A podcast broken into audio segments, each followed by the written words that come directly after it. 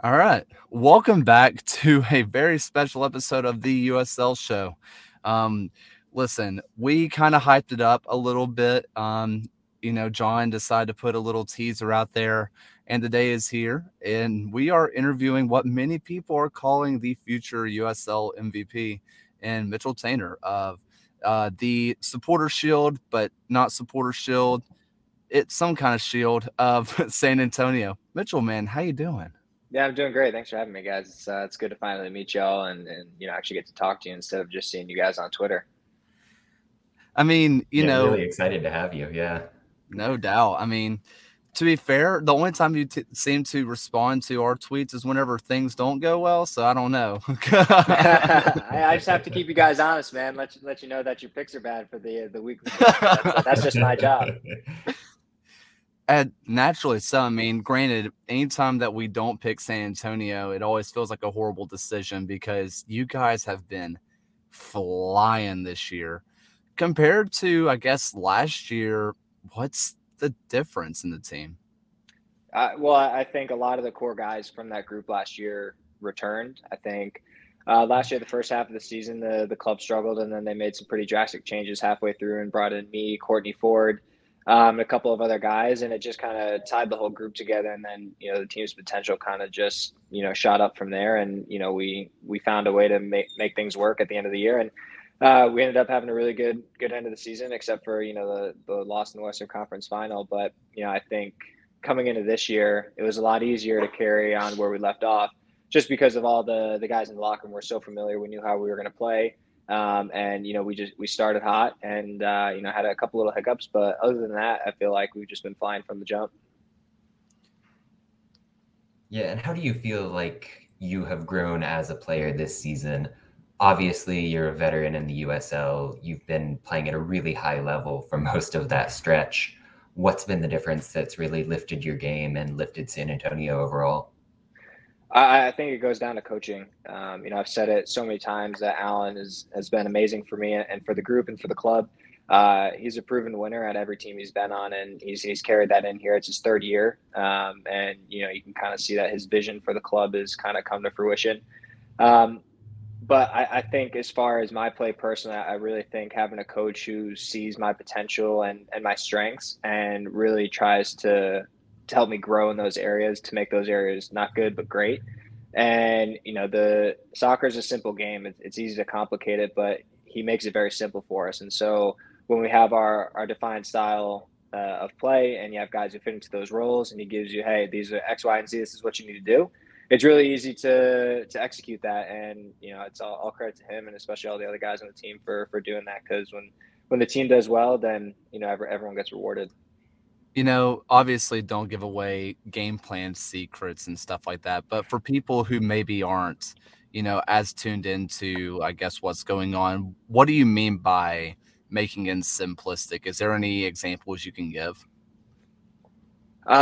Without obviously diving too deep into it, I mean, the amount of video that we watch is pretty incredible. Every day we're going over tactics of, so this week it was Birmingham, watching video every day on Birmingham, kind of figuring out their strengths and weaknesses. And Alan, has it all pointed out and how we can exploit that. And it's been the same every year. So the amount of detail that goes into it, he paints a really clear picture of how that game's going to go. What can you expect in, the defensive half, mid third, attacking third.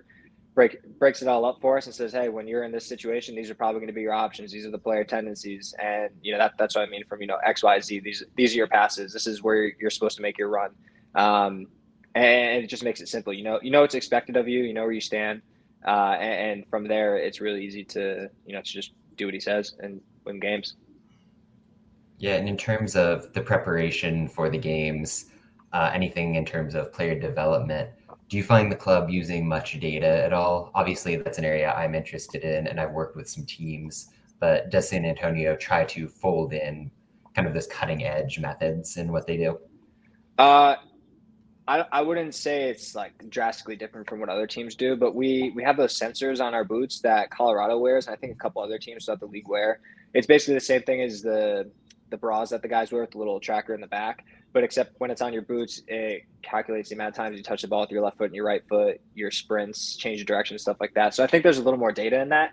And you know, we use it obviously to, you know, talk about workloads and stuff like that, but also during games, you can kind of see or correlate the production of goals or defensive actions with like the amount of sprints you make, or, you know, how many times you weren't sprinting, how many times you touched the ball. You can kind of see a correlation between, you know, the high performers and the lower performers kind of from those metrics. It doesn't always work out that way, but for the most part, I would say it's, you know, pretty consistent. Yeah, you know, I mean, kind of talking about, you know, obviously one of the teams that John is close to is Sacramento, which is one of your former clubs, right? Yeah. You know, you went from Toronto to Sacramento, now obviously San Antonio. Just from the amount of time in the league, going from different teams, different places, have you been able to tell a difference in quality of the league, quality of player through your time here? Oh, yeah. I mean, it's pretty incredible how much the league has grown since my rookie year, which was 2016. You know, I got drafted to Toronto and I was with the second team, and, you know, there were, I don't even know to be exact, there were probably like 6 or 7 really good teams. You had the Rowdies with Joe Cole and all those guys, which was crazy to play against them. Cincinnati was a powerhouse. Red Bulls too had Aaron Long, Tyler Adams. Like, there were some pretty unreal teams in the East. But the growth of the league over the last 5-6 years has been insane. There's so much money being pumped into the clubs, into the players, and I think the league's done a really good job at the marketing side of it with the ESPN Plus deal. You know, trying to promote the league in all aspects, bringing in new markets, and I think that's been huge. And I think it's only getting bigger, and especially with the 2026 World Cup coming to the United States. The league is going to be enormous by then. It'll probably be one of the biggest second divisions, you know, in the world. And I'll stick by that. There's going to be a lot of guys who are coming over here from foreign countries wanting to play in the U.S. And you can see with all the stadium structures with Louisville, amazing. Sacramento's getting a new stadium, I think. Indy's going to get a new stadium. San Antonio's got an amazing stadium. Just the whole foundation of the league is set up for real good long-term success. And sorry, John, don't mean to cut you off immediately, but – kind of speaking on that, a while back, a guy who's been a regular in this league, Chandler Hoffman, he had talked about, this was even back in 2019, had said that the USL was creeping up on being one of the top second divisions anyway. And that was 2019. Just the idea that, you know, that is what, 4 years of growth there alone. And we're starting to see some insane level of players. I mean, some of the people that you have to go one-on-one with, I mean, you're going up against this weekend with Juan Agudelo, the youngest goal scorer U.S. men's national team history. You have Kyle Vassell that you faced off against twice, back pocket, no big deal. You know, those kind of players, going up against players of those prowess with big names, admittedly. Is there any different preparation that you do when you're preparing for those kind of players? No, I think that's kind of been a common question from a lot of reporters. Oh, what do you guys have to do differently now that, you know, you're playing a bigger team, or now that playoffs are coming? And the answer is that we are just going to keep doing what we've been doing all year. It's pretty impressive, the mental strength and the focus that everyone's had within the club of taking everything game by game, whether we're playing Loudoun or we're playing San Diego or Sacramento. The preparation is the same week in and week out. The video we watch is the same. The scouting is the same. I watched all Loudoun's games. I watched all Sac's games, San Diego's games. And unfortunately, I won't be playing this weekend. But, you know, I would obviously be doing my homework the same as, you know, if I was playing one of the second teams, which on all those teams, they have so much talent. So you can't really take any team lightly in this league. And I genuinely say that. You talk about the team-specific preparation, obviously getting to know the tendencies of the players you'll come up against. But I think one of the things that has made San Antonio so good this year is having that identity of defending off the ball, counterattacking really quickly. What role do you think having such a defined system has played in the team doing what they're doing? Yeah, well, going back to kind of Alan's leadership, it's a very defined system. It's pretty black and white. It's you do this, you do that. You know, when we don't have the ball, you're pressing. When we have the ball, we're trying to attack and get to goal as quickly as possible. So I think in a lot of systems, there's some gray area with, you know, other teams just around the world, you know, where there's, you know, soccer's a very gray sport. You know, it's very subjective. Things can be left up to interpretation on the field between players. So I feel like with systems that aren't as black and white, it's easier to, you know, not be as cohesive. But part of our success has been we know what we need to do, and we know it's expected. This is how we're going to play. And if we're not going to execute it, Alan's going to get someone who's going to execute it. So I think everyone's been really bought in. Everyone believes in the system, and that's why we've had success.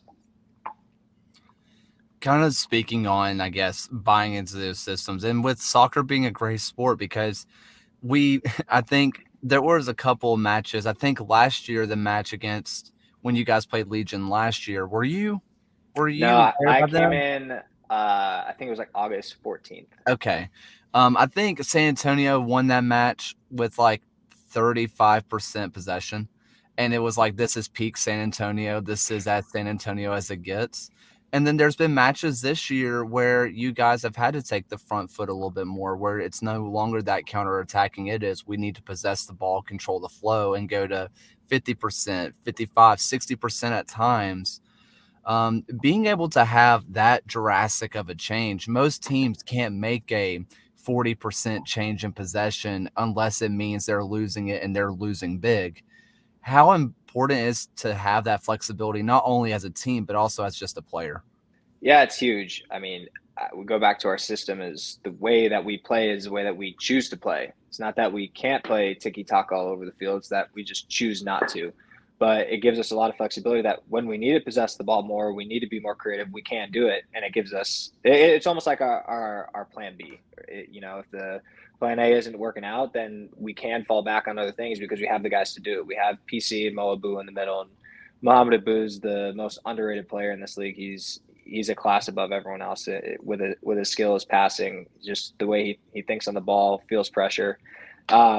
So when you have guys like that, now we have Christian Pirano, we have Elliot Collier, we got guys who can finish the ball up top. It gives you a completely different dimension and a different way of playing, which can kind of throw teams off, especially in the middle of the game. Yeah, I think one of your teammates who specifically stood out is Connor Maloney, certainly, and he's someone on that left side. You two seem to have a great partnership. Can you just kind of speak to that connection and what makes you two so good in tandem?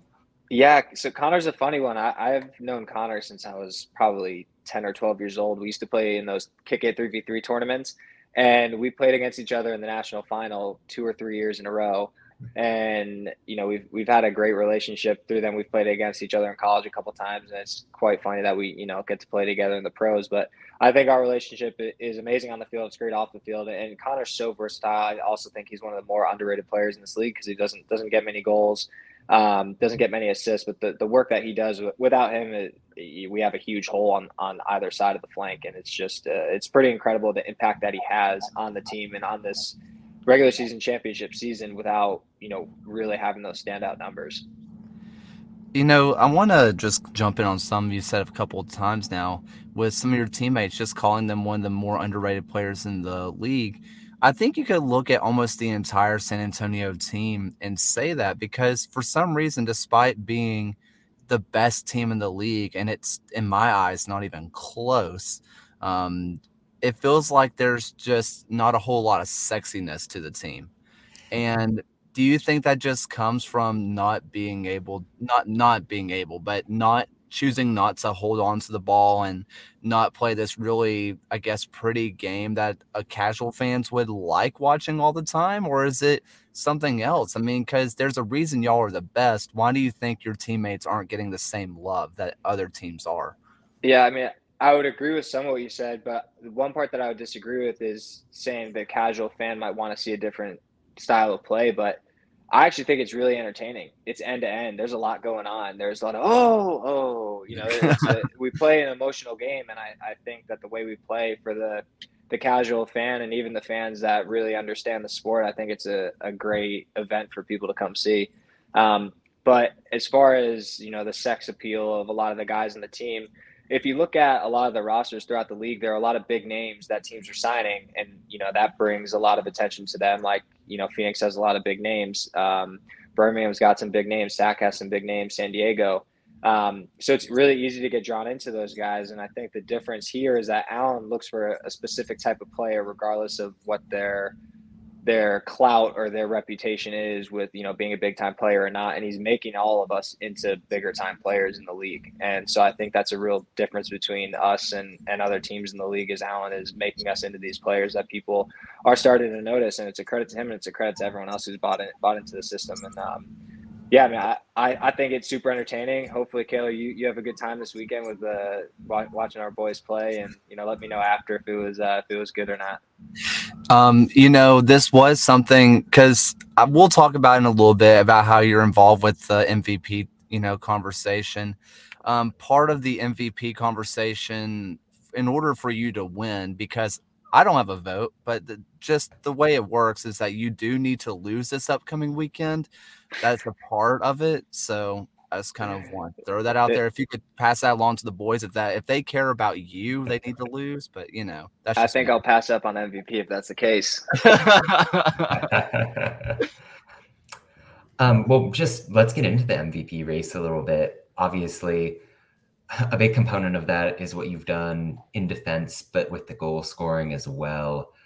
I think one of the big factors there is how dangerous you are on set pieces. Is that something that you guys are practicing a lot? Do you have a lot of set routines, or does it just tend to be more of, you're tall, you have a really good instinct for winning those aerial duels? Yeah. I mean, obviously we do set pieces just like every other team. And I wouldn't say it takes a focal point in our training. But I do think my relationship with the way that, you know, with Mo Abu and the way he hits the ball it's perfect for me. Him and I have a good connection on the field, and it's almost instinctual that he knows where I am and I know where he's going to hit it. Doesn't come off every time, but, you know, I do a decent job of getting my head on it and at least, you know, creating a chance from the near or far post. I just think everything has clicked this year. I think Mo and I had a good connection last year on set pieces. When I was there, I got a couple assists. I think I might've scored one, maybe not, but you know, it's just, we know where each other are on the field, and I think it just makes everything that much easier. It's almost like you don't really have to think. It's just, you just kind of feel it out. You know, as the goal scoring for you, getting the assist and just doing everything you have done on the back line with this ridiculous defense, obviously Jordan Farr is a stud back there too. Keeper of the year. I mean, yeah, no doubt. Yeah. It's hard to argue that at this point. And to me, I think the fact that you have made your way into these MVP conversations where you play, there's been some great defenders in the USL. Guys like, you know, Harrison Delbridge, the guy that you played off against with FC Cincy, Now with the Australian national team. Forest Lasso, all-time defender, never made it into those conversations. For you to even be considered in a very, frankly, offensive award, what does that mean to you? Yeah, it's, you know, I was talking to Devin Kerr and them. I said, it's super humbling to be in the conversations. It's obviously flattering. And now that I'm in the conversations, obviously I'd love to win it. But, yeah, I mean, there have been some great defenders over the year. We had Sebastian Abiaga in 2017 in San Antonio, who was an absolute monster. Forrest Lasso, who's 3-time defender of the year, 5-time all-league. You had Harrison Delbridge, who was it sucked to play against him, especially because I was so young in Toronto too, so that was never a fun game. But these are all guys who have had great careers or continue to have great careers. So to be in the conversation is great, but it really is it's because the team's doing well. I've had a really good season personally, but without the team having the success that we've had and everyone else having the great seasons that they've had, we're not talking about Mitch for MVP. Yeah, I mean, it's, I guess for me, because there was a while, and I'll hold my hands up. I'll say it here. I mean, I was on the Nate Steinwasher train pretty hard of what he was doing out in Detroit City. You know, I mean, he had a heck of a game against you guys, game one.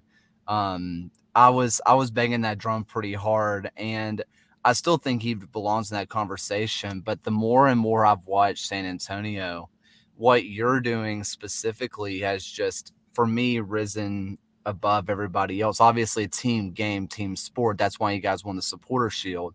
But your play this year has been insane. Can you tell a difference in how you've played in previous years? Do you feel like this is a great year, or do you feel like it's just now being noticed? I think it's a little bit of both. I feel like I've always had the tools to have this sort of year. I feel like I've always had it in me mentally, physically, technically. But this year, like going back to Alan, right, he takes the good parts in your game and he makes them great. So I think I really needed a coach who saw those little things in me that were really good. And he just, you know, made him so much better. And the way we play really, really helps me. It helps me stand out. It makes me feel like I'm a part of both ends of the field instead of just playing, sitting back in a block, playing the 4 or 5 back system and just sitting back there. I get to get into the attack. I get to, you know, defend guys one-on-one and be aggressive. And I think that really helps me. And obviously that's the way we play. So it helps everyone else on the team. But yeah, it's just been one of those years where it's kind of just clicked, and, you know, I'm grateful for it all. Yeah. And obviously this offseason, you guys added Carter Manley, Fabian Garcia, Jordan came in goal. I think it's been a big deal in terms of having that comfort level where your offensive game has been activated in a real big way because you have that safety net. I mean, I don't want to say just like praise your teammates, but how good have they been this season? Oh, I mean, I was talking to Jordan the other day and he was like, dude, this year wasn't even supposed to happen to me. I wasn't the starter at the beginning because we had Christian Bonilla, who was there for the first 2 or 3 games. I was like, wow, man, that's actually kind of crazy. But Jordan was unreal last year in playoffs for us. He made some saves where I was like, who is this guy? I never heard of him before he showed up in the locker room. But he's an amazing guy. I couldn't be happier for any player. Honestly, he deserves every bit of credit he's getting, every bit of attention. And quite honestly, I think he should be getting more attention because some of the saves he had when he was player of the month, it was unbelievable. His highlight tape at the end of the year is going to be amazing. And he's kept us in so many games. His save against Austin FC, where he just put out his arms, was I've never seen that before. Just a keeper just opening up his arms saying, yeah, just hit it at me, please. And just it worked. So it's been that type of year for Jordan. He's really come out of his shell. And you know, like I said, the coaches aren't signing superstars, but they're signing guys they see potential, and then they're just working these guys so well to where they really reach it. And I think that's kind of been the MO of us this year, is everyone's got that chip on their shoulder. Fabian Garcia has been amazing. You know, he came from Austin, scored 5 or 6 goals last year, but he fits the system perfectly. He's crazy athletic, good communicator, great on the ball.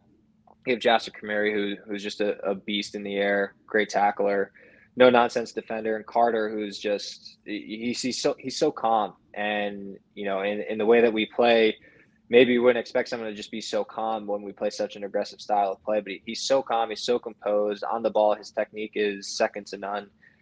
He's been a great addition to the club, and I hope he stays for a couple more years. This is totally away from the conversation that we're having right now, but it just came to me, and I really want to know. It's been well documented that going down to Rio Grande, which is a massive derby for you guys, it's like voodoo magic down there, how they just scrape out goals and just like win matches. Is there just something in the water and the air? Like, why do teams like tend to go there and die? And like, how did you guys overcome that? It's RGV, man. Number one, especially like when we go down there, we have to drive. It's like 3.5 hours. You don't see anything on the way there. You feel like you're in the car or the bus for 8 hours. It's a really difficult place to play. The pitch is enormous. They have a great stadium. So it is really cool to play there. Great locker room setup, everything. But RGV are not an easy team to play. I don't care where they are in the standings any year. It sucks to play at RGV, especially. Those guys fight. They're really good on the ball. They're coached well. They're organized, and they don't give up. So add that on to traveling, and then you're going more south, and it's already super humid in Texas. Never mind going down right to the border. It's unbelievable weather out there. It's just dry, or not dry. It's sticky. It's heavy, and you're playing a team that always wants to win. So it's just never an easy game, and I think a lot of teams underestimate them, especially the ones that come over from the Eastern Conference who haven't played in RGV before. I think it's kind of a shock to the system. Yeah, and obviously a lot of the USL that you end up watching is for the scouting purposes, for getting ready for your next game. Is there a player or a team from anywhere in the league that just in a totally casual sense you really enjoy? Yeah, I think there's a lot of entertaining teams throughout the league. Obviously, like I said, soccer's super subjective, so a lot of guys don't like watching us, but I love watching us. But then a lot of teams say, hey, maybe the teams that are passing the ball around are boring, or others, all that's beautiful. And they're two different ends of the spectrum. I think there are a lot of really entertaining teams. I think San Diego's a great team. They're not fun to play against. I mean, we lost 3-0 to them. That was probably one of the worst times I've had in a game in a long time. I didn't enjoy that. Tampa's a great team. you know, I do like watching RGV in Memphis as well. Memphis has some bite to them. I enjoy watching their games. They're entertaining. Philip Goodrum's on a tear. He's got 19 goals now. Yeah. Watching that game against Louisville was, I mean, it was just a crazy game, crazy ending. And I think that's a huge part of the league as well. It looks like a proper professional soccer game. Guys are competing like hell, like trying to get 3 points no matter what. But, you know, off the top of the head, those are a couple teams that, you know, I like watching on a weekly basis. Do you ever find yourself dabbling down into League One at all? Like for watching games? Yeah. Yeah, I do sometimes. So I know a couple guys. I played college and club growing up with Ethan Decker, who was at Richmond Kickers. Oh, yeah. I watch some of those games. I watched the Hailstorm a little bit. I like Zibin. He's one of my boys. So, you know, give a shout out to him and watch his guys play. But, yeah, I watch quite a few of those games.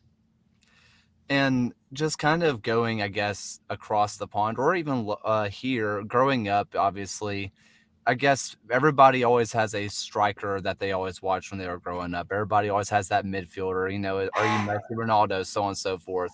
For you as a defender, who did you kind of try to model yourself after growing up? Yeah, well, I didn't start playing center back till I was probably like 16, 17. So I was a striker and a 10 growing up. And when I first started liking Man United, it was because Van Nistelrooy was on the team and I thought his name was cool. So I started watching him. Turns out he's a pretty good player. So I loved watching him. But as far as defenders go, I love Sergio Ramos. I think he's one of, if not the best defender ever. Paolo Maldini, you know, those guys are classic. So I watch their YouTube videos all the time and their highlights, and they're just, it's unbelievable. The way that they tackle is, it's such an art, and it's so hard to do. And I think it's really underappreciated. And I think it's really cool to see that in full swing in the top levels of Europe and see how they do it.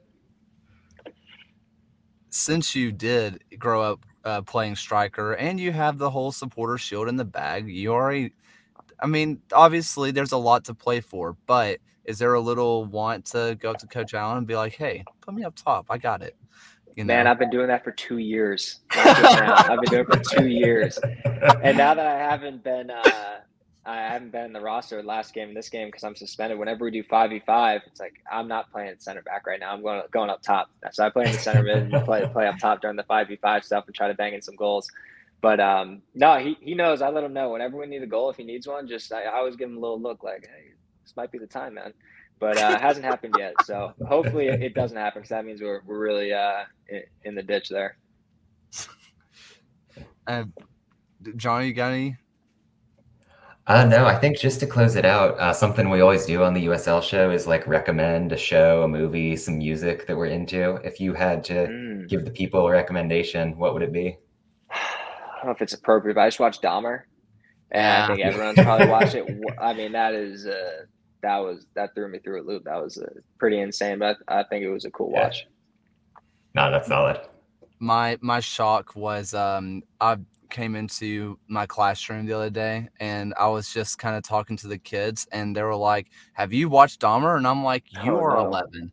You're 11 years old. They probably think it's cool because they don't know it's true yet. We're going to keep that one a secret for a little bit. Yeah, for sure. Look, man, it was an awesome chat. Thank you so much for taking the time. Yeah, for sure. Thanks for having me. It was a real pleasure. I hope we'll get to do it again soon.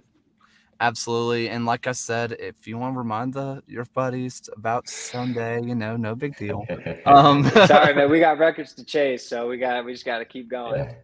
I did want to ask about that, and before we close up, what makes you guys so good away? It's not easy away. We say we're the mentality monsters, and that's, you got to put your money where the mouth is, and you got to grind out those points. And, you're not going to win a championship if you're not winning away. And especially during those dog days of summer, it's like you either win a championship or you lose a championship there. So that was our mentality going into all those games, especially away. It's like not going to be easy, probably not going to be pretty, but we just got to get it done. But hey, you don't have to worry about it in the playoffs. It's true. That's right. Hopefully we can get those 3 games. Absolutely. Yeah. Thank you, Mitchell, so much for hopping on. Thank you for San Antonio for helping set all this up. Thank you, Kevin. Appreciate you. And to everybody, obviously, go follow Mitchell on social media. I'm pretty sure it's just his name. Pretty sure it is, too. So follow him on all the social medias. And Thank you guys so much. And until next time, that is the USL Show.